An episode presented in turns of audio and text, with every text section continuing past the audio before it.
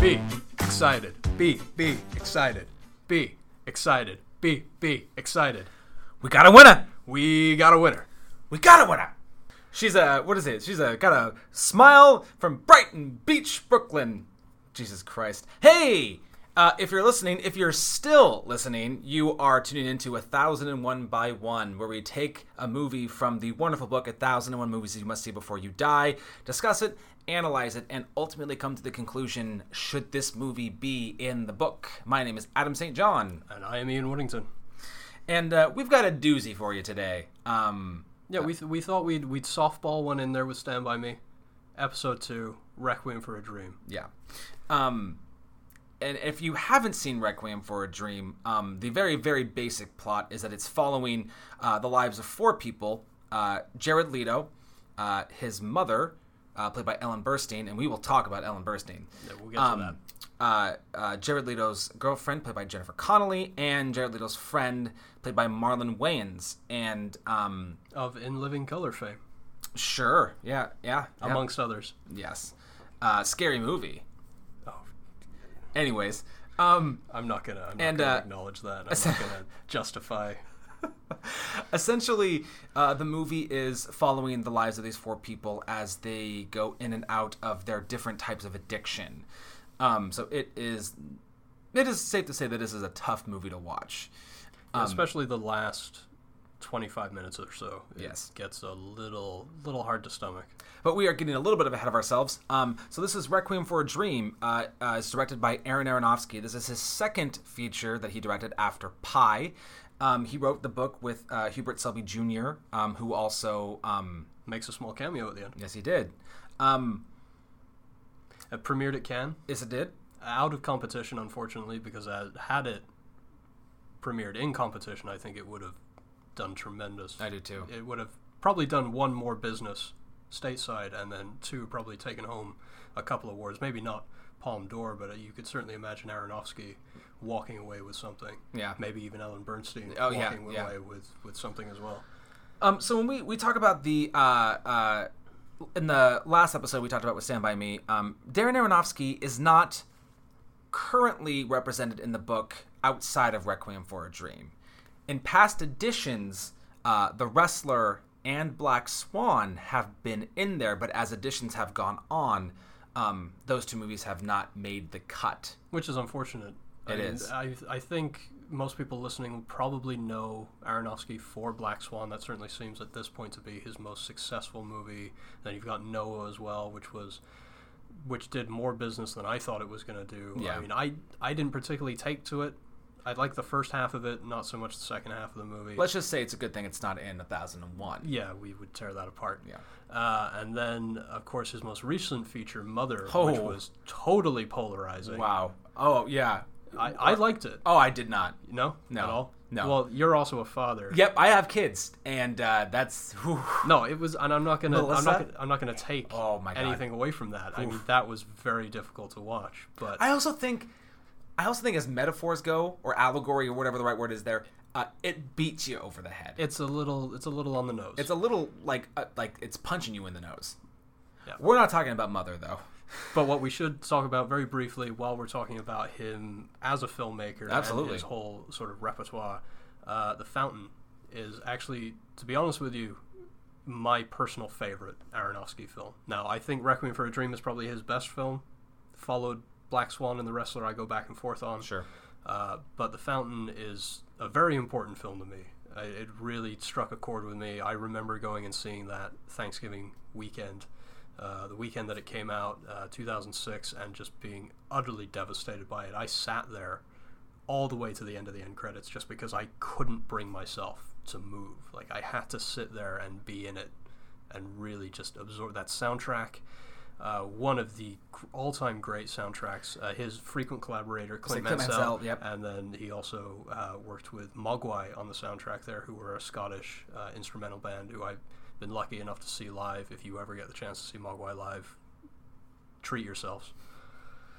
Um, so uh, when we we were just talking about um You just mentioned how you saw The Fountain in theater. So, uh, what's your familiarity with Requiem uh, in terms of how, how how often, how many times have you seen this movie prior to the podcast? In the last episode, I mentioned that I'd seen Stand By Me 15 to 20 times. Requiem is probably in that same sort of ballpark. I saw it at what I would call exactly the right age. I was about 15 when I saw it. Me too. Uh, starting to experiment with with drugs and alcohol a little bit, and I think this movie really sort of helped right the ship for me a little bit and show me, hey, this is how far you can slip. And when I describe this movie to people, uh, especially in the area where we grew up, Yeah. where we had a huge meth problem, yep.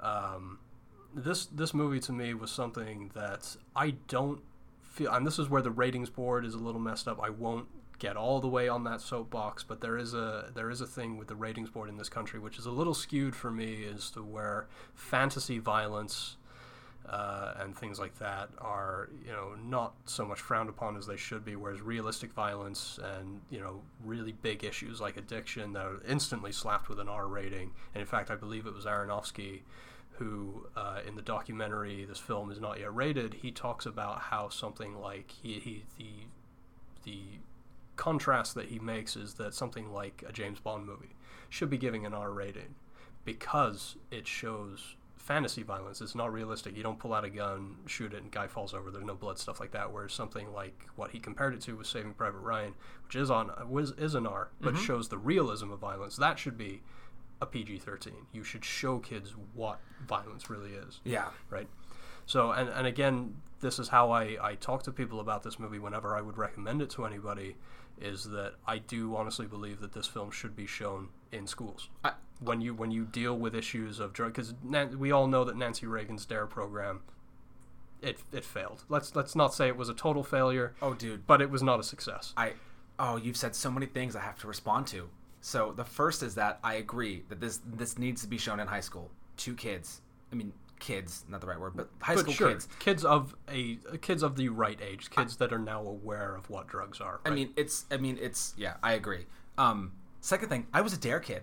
I said my dare speech at graduation when I was in the fifth grade. oh boy, You had to know that. I had to. let- If you didn't Thank know you. that now, you know it now. I'm gonna treasure that. Now, here's the thing. I, I, you know, I still drank alcohol, but I mean, you Sure. know, sure. Yeah, we're not we're not here to get on a soapbox. We're not here to preach to you. No, no. Um, that's that's not why we're here. but this movie absolutely i mean aronofsky's other films where he is he is going out there and trying to try to make a point but in a kind of a roundabout way i prefer this just like direct approach No, Oh, absolutely. to this i mean it it, it It, it, for me, it's it's the U.S. version of Train Spotting, sure I, I mean yes but, less less less stylis- humor. less humor, less stylistic. yeah the, the, well, the- but there's i would even st- stylistically there's still the quick cuts the edits Sure. the pupils for me it's just i think that, i mean any comedy is taken out of this movie i mean i don't think there's i don't laugh in this movie well, no, there. I mean, you have moments with Ellen Burstyn where she's she's talking to her fridge. She goes, you know, what is it? The Sure. One in the morning, one in the afternoon, one for dinner. There's Yeah. my three meals, Mr. Smarty Pants. Where she has that back and forth with the fridge, Sure, but that's not but like then the fridge turns into a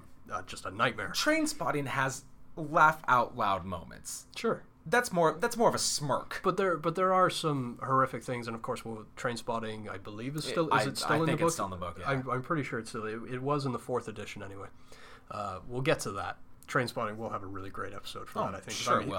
I I saw both of those movies around the same time, and they were both very important, very pivotal to me at Yeah. that age. And think uh, train spotting. I think I watched once a week for six weeks straight.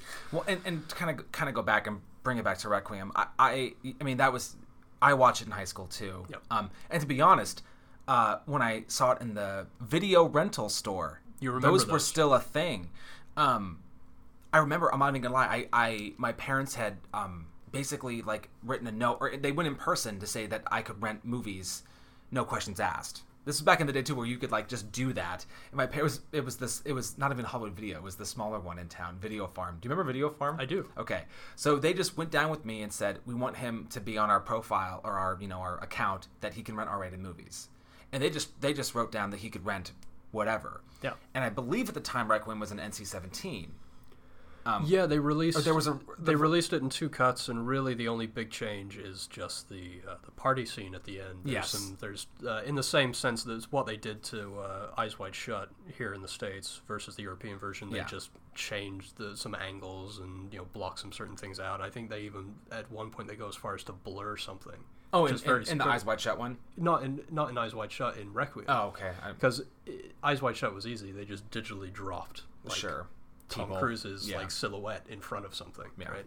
Whereas this, they they full out, full on went and just like blurred. But anyway, so I I only rented the movie because it was NC-17. I was like, ooh, risque. I want to Yeah. watch this. Um, and then I mean, got a hard life lesson just hit me right in the face. Yeah. And stuck with me ever since. I mean, yeah, I mean, I've probably watched this movie, as hard of a movie as this is to watch, about once a year um, since I was 15. Sure. Because So we're probably about in the same. ballpark for yeah, oh, number of absolutely, times yeah, I we've would say seen it. so. Yeah. Uh, yeah, but it, it's there's a lot of movies in in the thousand and one that stay with you, and this is if you had to make a short list of ones that do not leave you, this is definitely on that short list. Yeah, I would agree. Um, so talking about some of the film stats, uh, IMDb 250 uh, currently ranked at 81, That's that's great. which is awesome. I, I agree with that. It I'm glad- definitely should be in the top 100 films of all time. I agree. which yeah. is a, a great uh, uh, tip of the hat to Aronofsky, Mm-hmm. only being his second film. It's it doesn't feel like a second film. no There, there, pie feels like a first film, Mm. oh, absolutely. but this fe- yeah this feels like somebody This is very established. There Yeah. are moments where you can he's being a little bit playful, and you can see that there are moments where he's finding his feet or finding his voice or however you want to say it. But as a whole, it really doesn't feel like a sophomore effort Yeah, at all. I agree. This feels like it's coming from somebody who is very established. Mm-hmm. Uh, seven, only seventy-eight percent fresh on Rotten Tomatoes, though. which is interesting. Um, and that's the critics one, but do you know, Right. but the, do you know what the, the audience one is 93 Yeah, which is great. I'm glad. I'm actually, I feel like the critics would want to praise this movie more. Um, oh this is a movie that absolutely lends itself to this is a critics movie Yeah, and, and obviously 78's not bad. Sure, um, it's but respectable. I would want to. I would want I, to. I would call anything in the 70 in the 70 percentile i would call that respectable yeah. Um, in terms of uh, accolades, um, I'm gonna uh, start with just something kind of s- small to start. Um, so at the Independent Spirit Awards, um, it was nominated for a bunch of things: feature, director, supporting actress. Ellen Burstyn won Best Actress there, and it won Best Cinematography.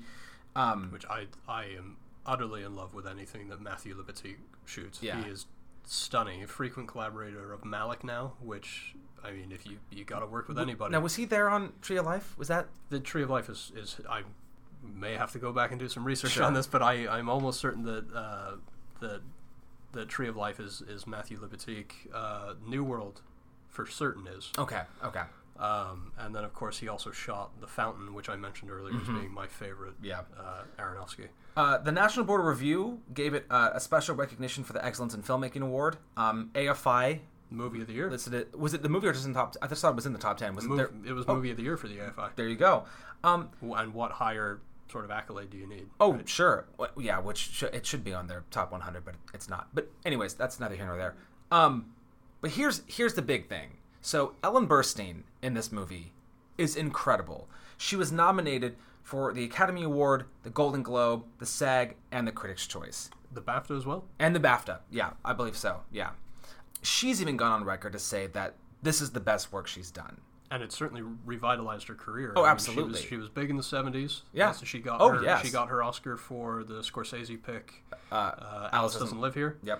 Uh, she'd been nominated a bunch of times, but the '80s was the '80s and early '90s was kind of uh, she was sinking into you know, you know, being forgotten about, or you know, she, she had a short-lived TV show, did a bunch of TV movies. I mean, she was falling off the radar. And it seemed like she, unlike Streep, who was able to go from, you know, younger leading lady to older leading lady roles, I don't think Ellen Burstyn quite made that she leap. didn't make that transition, even though she had such. I mean, not only did she make Alice doesn't live here anymore, she made The Exorcist Oh, as yeah. well, which uh, she is. There's there's a lot of things to love about The Exorcist, and she is definitely top one or two. She's great. Yeah, she's, she's, great in incredible that movie. You absolutely believe her struggle in that film.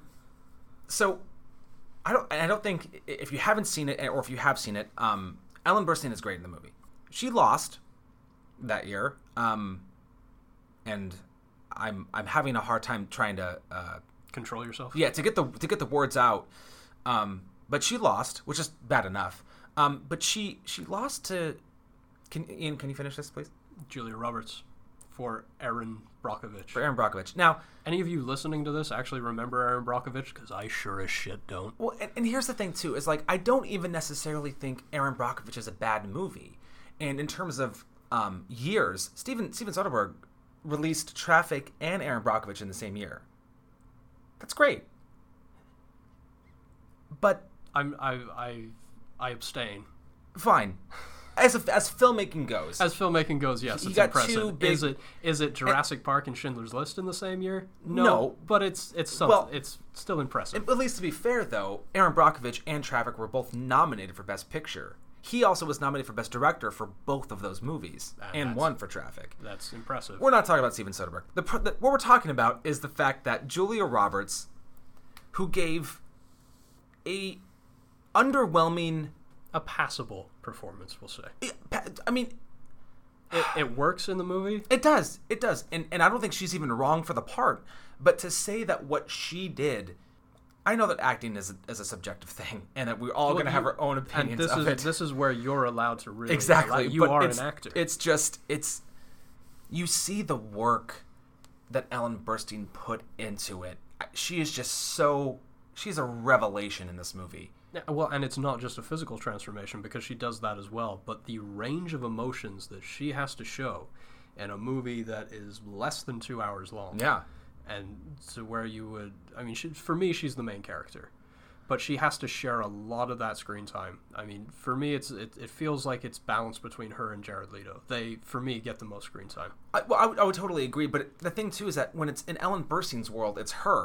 Jared Leto sharing his time with with Jennifer Connelly and he Marlon gets to Wayans. bounce off Sure, but I mean, but like, yeah, she is. She's doing so much with a TV screen, with a with, a props, fridge, with, the fridge, yeah. with the pills yeah. um, and oh man, yeah, it's just that great sequence where she's walking down the street all lost and confused and you have you know Lux that version of Lux Aeterna Yeah. kicking in and the world is going by her so quickly and she's like frozen in time and her you know breaking down as as her as her body starts to I guess you know reject what she's trying to do to it yeah, right yeah. Um, yeah no it is in in the world of filmmaking and you know giving out accolades which again is everybody says it's not why they do it but it is a travesty of of I'll just say it's a travesty of justice yeah. Uh, so let's just kind of get into the movie and talking about things that stuck with us um, beyond the overarching, you know, I'm never gonna do heroin. yeah Um, well and as, and to, to sort of set the scene we'll before we delve into into the meat of it Roger Ebert at the time said of this film Aronofsky brings a new urgency to the drug movie by trying to reproduce through his subjective camera how his characters feel or want to feel or fear to feel and that's that's the movie in a nutshell. That's nothing. That that is the the best thing I I feel was said about the movie. Well, and Requiem for a Dream is is a it's a drug movie, sure, It- and. And in- in and around the same time as this movie, Traffic, which we just kind of mentioned, and Blow came out. And the thing that I, I really, really appreciate about Requiem is what he talked about is that, you know, we're seeing what these characters are going through. Um, and it, what is it, the Snorri Cam? The one that's strapped to them? Oh, yeah, yeah. Um, That was one of the first times that had really been used in in a production like this. Well- I mean, it'd been used in some music videos and, Yeah. and commercials and things like that. but like that i don't know like putting and having that be not an action movie but a, like a movie focusing on drugs he, he that was an intentional thing to, to make you feel what these characters were feeling and Were see it there, from in their, their face. yeah Right. and just choosing to to you know not shy away from the the harshness and not even of the drug stuff but you know where you know marlon wayans is in the back of that limo about to get like a promotion in the drug world and the the screen comes down and the driver shoots the guy and it, you just see the blood hit him in the face and then he's running down the and then- street. exactly, and that and that's where that cam comes in, and and he. Something else I want to say too is, everybody in this movie is great, and Yeah. Oh, they all rise above. Marlon Wayans is fantastic in this, and it's a shame that he did not get to do other things besides really bad comedies because I thought he was fantastic in this. Yeah, this absolutely showcases his potential. I don't, and I don't know whether that's a typecasting thing or whether that's he's not choosing to tap into that potential. but Sure. it's everybody, all four of them, rise above anything we could have dreamed that they were capable of. Now, I mean, and it's people were so shocked and surprised when Jared Leto got his Oscar, his Best Supporting Actor Oscar for Dallas Buyers Club, Mm-hmm. and I went, I don't understand why you're surprised. Nobody seemed to remember Requiem of the Dream. That's that's the Jared Leto that I know. Yeah, he might be the lead singer for some crappy indie band And or, I, I, or you know what? And whatever I, else, I've but- just chosen not to listen to it, so I don't know. I'm not gonna. I don't have an opinion I've, about I've, that. I've heard a couple. It's eh, it's kind of pedestrian. Um, but yeah, and that, and that's not the point. The point is that is that why were you all surprised when he got his Oscar? Like the potential was always there. Yeah. It just it just took 13 years to manifest. sure. Yeah, I would agree with But that. it wa- but it was there because he is again so good in this. yeah, he really is. The scene between him and Ellen Burstyn, where he confronts her about her drug use, where he catches her grinding her teeth. Mm-hmm. Again, that is. uh, Would you say that's the best scene in the movie? Top two or three? Yeah, Okay, yeah. Well, I would say I would say coming from Darren Aronofsky's filmmaking standpoint, the the slow tracking shot of Ellen Burstyn cleaning the apartment. Oh, the time lapse. yes. Yes. Probably in terms of filmmaking, that's my favorite scene. But in terms of like storytelling and acting, oh, of course it, it has to be that scene between those two. Mm-hmm. Right. It's it's so great. Be- And and you talk about you know the the levels that Ellen Burstyn plays throughout the movie. That scene itself plays so many different levels. Oh, and this was actually a better choice than I thought it was because we can actually, going back, if you remember our first episode, if you happen to listen to that, we talked about Stand By Me, which also features four characters. And in that, I may have mentioned how it, w- it wasn't fairly balanced. And what's so great about Requiem for a Dream is that they really balance all four of these people. You really get to go on you go on a journey with all of them, but you also get their individual journeys as well, and you get to s- spend, like I just said, maybe it's a little more weighted towards Burstein and Leto, but there is an equal emotion, even if it's not an equal amount of running time. There's an equal emotional journey that Oh, you yeah. go on with them all, Yeah, and it, absolutely. Mm-hmm. and it is a they all get a complete arc, ending in them all curling into the fetal position at the end. Which, but well, I don't want to get there yet. But did you hear what Aronofsky said about about that? No, Okay, well, when we get yeah, Okay. we get a little, bit- I want to get a little bit further in there. well, we jumped ahead there. a little. Um, but uh, so yeah, the scene between um Harry and Sarah Goldfarb, um, you know, it starts off. You can tell he doesn't really want to be there. I mean, he loves he loves her, but it's it's a chore.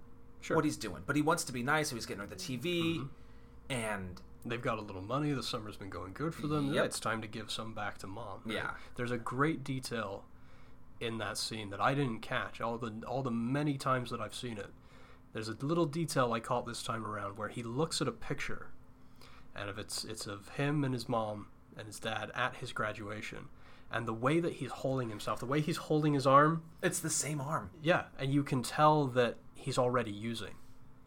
You know, he he's he's uncomfortable. He doesn't want to be around them. This is a really awkward thing for them. All he's thinking about in that picture is my next fix. Oh, dude, watch him throughout the movie. He's he's touching that arm early on. th- I mean, throughout. It's Yeah. it's yeah, yeah. it's great. It's A a subtle great. foreshadowing at what's going to happen to it's that perfect. arm. Yeah, yeah. It, it is. It's not just Leto. It's a perfect performance from all of them. Jennifer Connelly, Mm-hmm. we haven't mentioned yet. She's great. She, for me, doesn't really come into her own until r- kind of later in that fall sequence. That's when the movie sort of switches gears a little bit, when the movie becomes a horror film. Because Yeah. it does. There is Yeah. a very clear transition to where this stops being a drama, stops being a character study, and just flat out turns into a horror film yeah. and that's where Jennifer Connelly really comes into her own. Because what was she? What was she known for before this? Before that, she was in um, Labyrinth, right? Well, yeah. you think that Jennifer was- Connelly, you think Labyrinth, Yeah. right? She did something kind of indie also before this, and I can't. I'm, it's slipping my mind right now. But Um, she had a bit part in uh, Leone's last film as well. She was in Once Upon a Time in America. Oh God. Yeah, Wow. she's in that. I mean, she, you know, prolific stuff there towards the beginning, and Yeah. kind of a little sag in the '90s. But this, this is where she blew up because right after this, she turned around and did Beautiful Mind. Yep. Right. Yep. Won her Oscar. Yep. Yep. Um. But yeah, she comes into her own in that sequence. Where, Oh, yeah. and the things that she has to do, And the way that's- she degrades herself, the quote unquote sacrifices that she makes in order for them to get their next fix. Yeah. It's really it's reminiscent of me to uh, uh, Kitty Wynn in uh, Panic in Needle Park, which is really one of Al Pacino's first films. Yeah. I've which, never. I never seen that. uh, you again, you as an actor, you owe it to yourself to see just how good Pacino was right at the start Yeah. and how good she is, how good they are together. Sure. Because it's a film that in the early 70s deals with drug abuse. In fact, I think it's the only film that I can think of that deals with heroin addiction that has a PG rating. Ah, yeah, of course. And it really needs to be reevaluated because that I don't know how that slipped by the censors, man. That movie is it's it's dark. It's dark on like a Midnight Cowboy level. Oh, okay, that's that's pretty dark. You mentioned earlier about you know yeah we're basically following Jared Leto and Ellen Burstyn around, but once basically once uh, Ty gets arrested for possession and whatever, they've got to they basically have to dip into their stash. Well, that's the beginning of the end, isn't it? Yeah, well, yeah, but it's it's just like Jennifer Connelly takes a huge turn, and it's not it, it's a believable turn because we really see how how hooked she is. Yeah. And I think pro- maybe prior to that, I just I- you didn't really see it. Yeah, and maybe you, and you can make the case where maybe she's more addicted than than any of them. Yeah. Well, certainly, certainly any of the, the, the guys. Sure. I, mean, I wouldn't, I wouldn't compare her. Ellen Burstyn is obviously hooked, but of the three younger characters, Yeah. she goes. I mean, she doesn't lose her arm, but she goes as far as degrading herself. I mean, Yeah. she goes further than the other two. Yeah. You really, as I say, you really start to see just how much it's gotten a hold of her psyche. Yeah. I mean, so much so that at, at, at the end, when she's when when she's curling up into her fetal position, she's got a smile on her face. Yeah. She's holding the drugs, and she curls up and she's got a smile on her face, despite the fact that she's just put been put through hell to Yeah. get it. Yeah. and i mean again we don't we don't need uh, any any symbolic gestures we just you just show us the hard-nosed truth and it's just it's brutal i mean the point where she's she's I don't know that I'd say that she's the the unsung hero, but she's certainly the one that didn't get the attention that she should have. Okay, maybe it maybe it did get her the role for A Beautiful Mind, but at the time, sure people weren't everybody was just talking about Ellen Burstyn. Whereas Yeah. I don't feel like people really appreciated Jennifer Connelly's performances in it as much as maybe they should have. yeah i agree well and again i think that's i think it's a, a testament to how good ellen burstyn was Sure. um, but also i mean I, and i would say the same thing about marlon waynes Yeah. I mean, they really just. I'm, and I'm sure people liked what they did, but in terms of like big recognition, I think they I think they got passed over. While we're while we're talking about Marlon Wayans, I love his flashback sequence. Yeah, where he stood in front of the, he's playing with the mirror. Mm-hmm. You know, he's just bought himself this this fancy ass sliding mirror. Yeah. and you know he's got the, the beautiful woman on his bed, but he's not paying attention to her. He's just having this moment with the mirror, and then he flashes back to being curled, you know, taken into is it his grandmother's or his mother's I arms? think it's his mom's. I think it's his mom. Yeah. Okay, because they don't really call that out, but we can assume it's probably his mom's arms. Uh, that's such a such a beautiful moment, right before things just go completely sideways. And so so what I mentioned earlier that I'll, I'll bring up now. Um, at the end of the movie, every single one of the characters has a moment where they they curl up into the fetal position as the camera kind of pans up into the ceiling. We're in, eh, they're all in different places. Um, but what Darren Aronofsky said was that um, that Ty, Marlon Wayne's character, is the only one capable of redeeming himself, um, because at that point, he said because because he, when he sees when he's laying down, he st- he sees that image of his mom, of him in his mom's arms, and there was something about that that Darren, Darren Aronofsky said, you know, that he still has hope to to change because there's a reason to change. Um, Yeah. Unlike the other three, you know, I mean, Jared Leto might get better, but he's certainly he's not in a literal sense he's not a whole man anymore No, Jennifer Connelly. I think that I think what and actually, Jennifer Connelly and Ellen Burstyn's are so similar. Her smile with the drugs makes you think she's going to keep doing Th- this is it for her this is her life now and Ellen Burstyn, God, when she she like touches her lips and then smiles and curls up, and she's still seeing that image of of being on Juice My Tappy and and making it onto the show, and it's so heartbreaking. chips that that's and again that's her life now that's, Yeah. that's all she'll ever know you you want to think that she that she's gonna be better, but the Probably harsh not. reality of this movie and the reason why I think it is so effective is because it's not a happy ending. It's it's the it's a true honest ending. yeah And Mm. no I, I agree with that yeah i mean it's it's a nightmare it's a spiral into hell yeah is what it is um So just a few moments ago, I was talking about how I wouldn't quite call Jennifer Con- Connelly the, the unsung hero. It's because Chris McDonald is. Yeah. He is the unsung hero of this film. Nobody talks about the tappy sequences when they talk about this film, and they really should they should. because they are so good. He is incredible in it. Do you know about the filming of that? I don't. So apparently he improved most of that stuff. Oh, that wouldn't. He is. He's a very underutilized actor. I that don't- doesn't surprise me at all. I, I don't have it in my notes, but I want to say that he was on set for a day. They did all that in a day. He he like the I mean, and- and that's not just the the stuff with him right on the right on the board and stuff, but that's that's when like the Sarah's apartment breaks up and Oh, he okay. comes in. But like he was on set for a day, and then I heard that the the extras who were who were there in the audience when he's doing his tappy stuff gave him like a huge round of applause because he was just making a lot of that up. Yeah. I think the rules were in place, the no refined sugar, no red meat, but other than that, like he was just And that's the other great thing about that. We never hear the third rule, do we? uh, we don't from what I could research, Aaron Aronofsky says that if you listen closely at one point, it's it's sex. Is Is the it? Oh, third one. Yeah, no sex is the third one. That's so good. Um, and apparently Aronofsky said uh, to Marlon Wayans, at least Marlon Wayans and, and Jared Leto, but it might have been the whole cast, that for like 60 days they couldn't have sugar or red meat before the filming to get like what that craving is. And apparently it like it really helped them for like, you know, what that jonesing for something is. yeah, now, no, granted, that's- I know that red meat and sh- and sugar is not heroin, but you know, it. sure. I mean, you you you can extrapolate from that. Oh, absolutely. Yeah.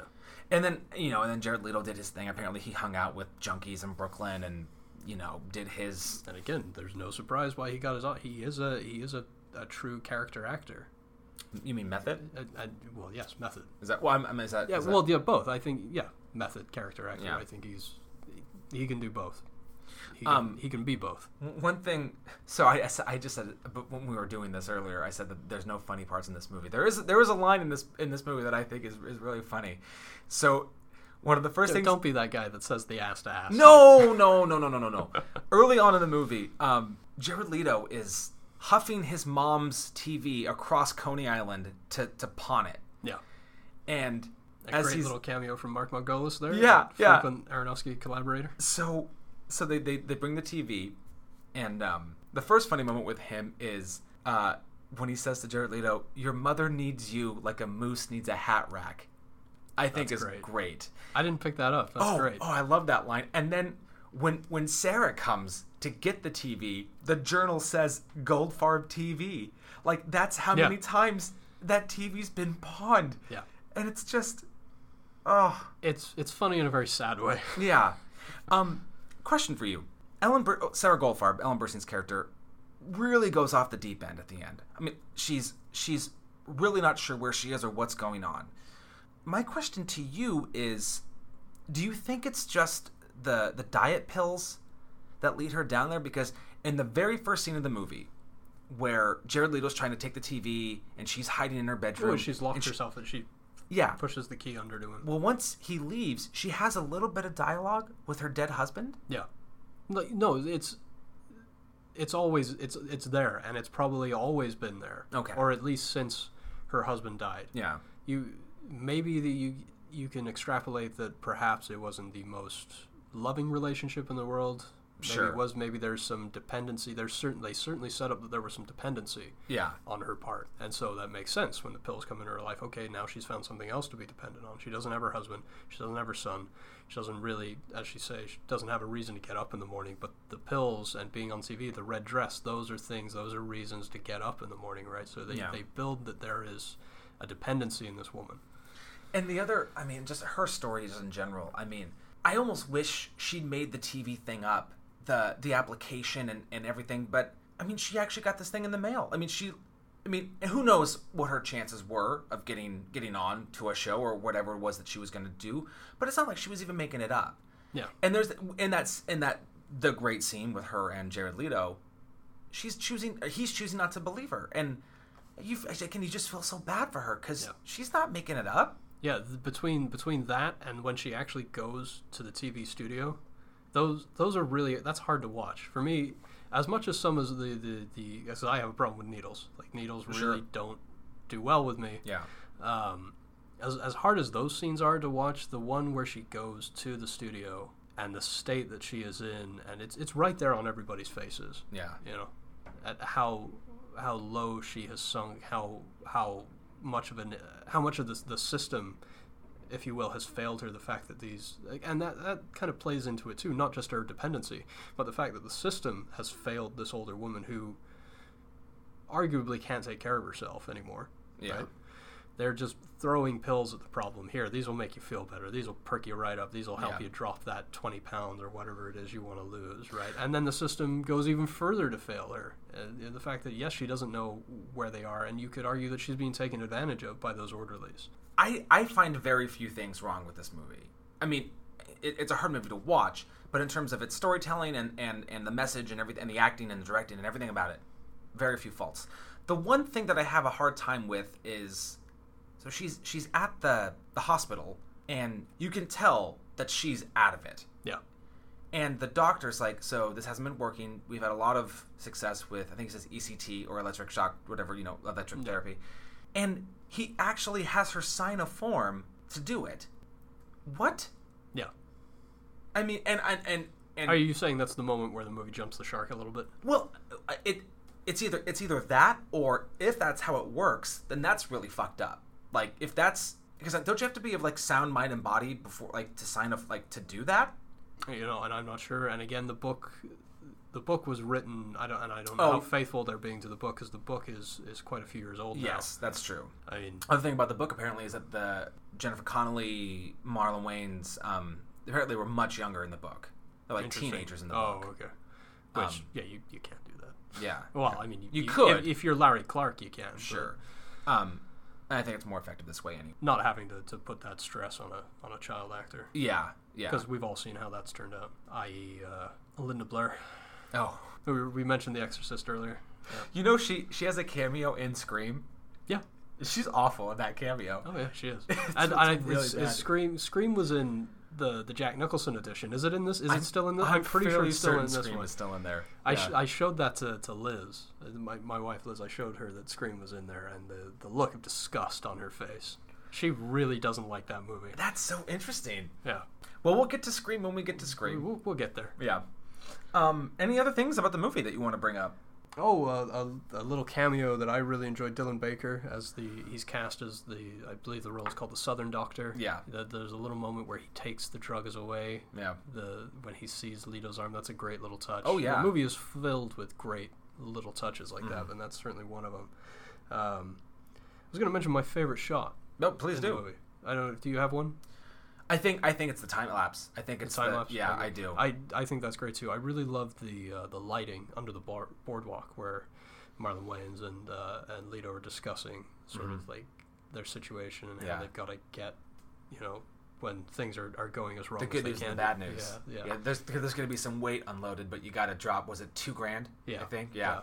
yeah. The the golden light there Yeah. is is it's, it's it's unlike any other shot in the movie. Uh, You could argue that maybe it doesn't belong in the movie because of how different it is from everything else, but it's it's a little stylized. Maybe, but I also think the movie is so New York. It's so Coney Island Yeah. that I think if you don't get the boardwalks, like I, it, for me, it just rang. That's where they are right now. They're, they have to have this Well, yeah, it's, conversation. oh, it's like Coney Island almost becomes its own character in the movie. It's, Yeah. it's it's it's part of a larger framework. oh, totally. Yeah. Oh, another another thing that I I really like is uh, we we get let in on the orchestra tuning up. Yeah. and that sort of denotes the se- the seasons changing. Is you get to hear the Kronos Quartet, you get to hear them Yeah. tuning their instruments. You know, this this is going to be your this is the experience. You know, almost like when you would go to a to the theater and you'd hear the orchestra tune up. It's it's Yeah, kind the of overture. reminiscent the overture. Yeah. Yeah, ex- that's the word I was looking for. Thank Yeah. you. Yeah, you get a little bit of that overture, Yeah. and then you know getting ready to to take you on this terrible terrible journey Yeah. Yeah.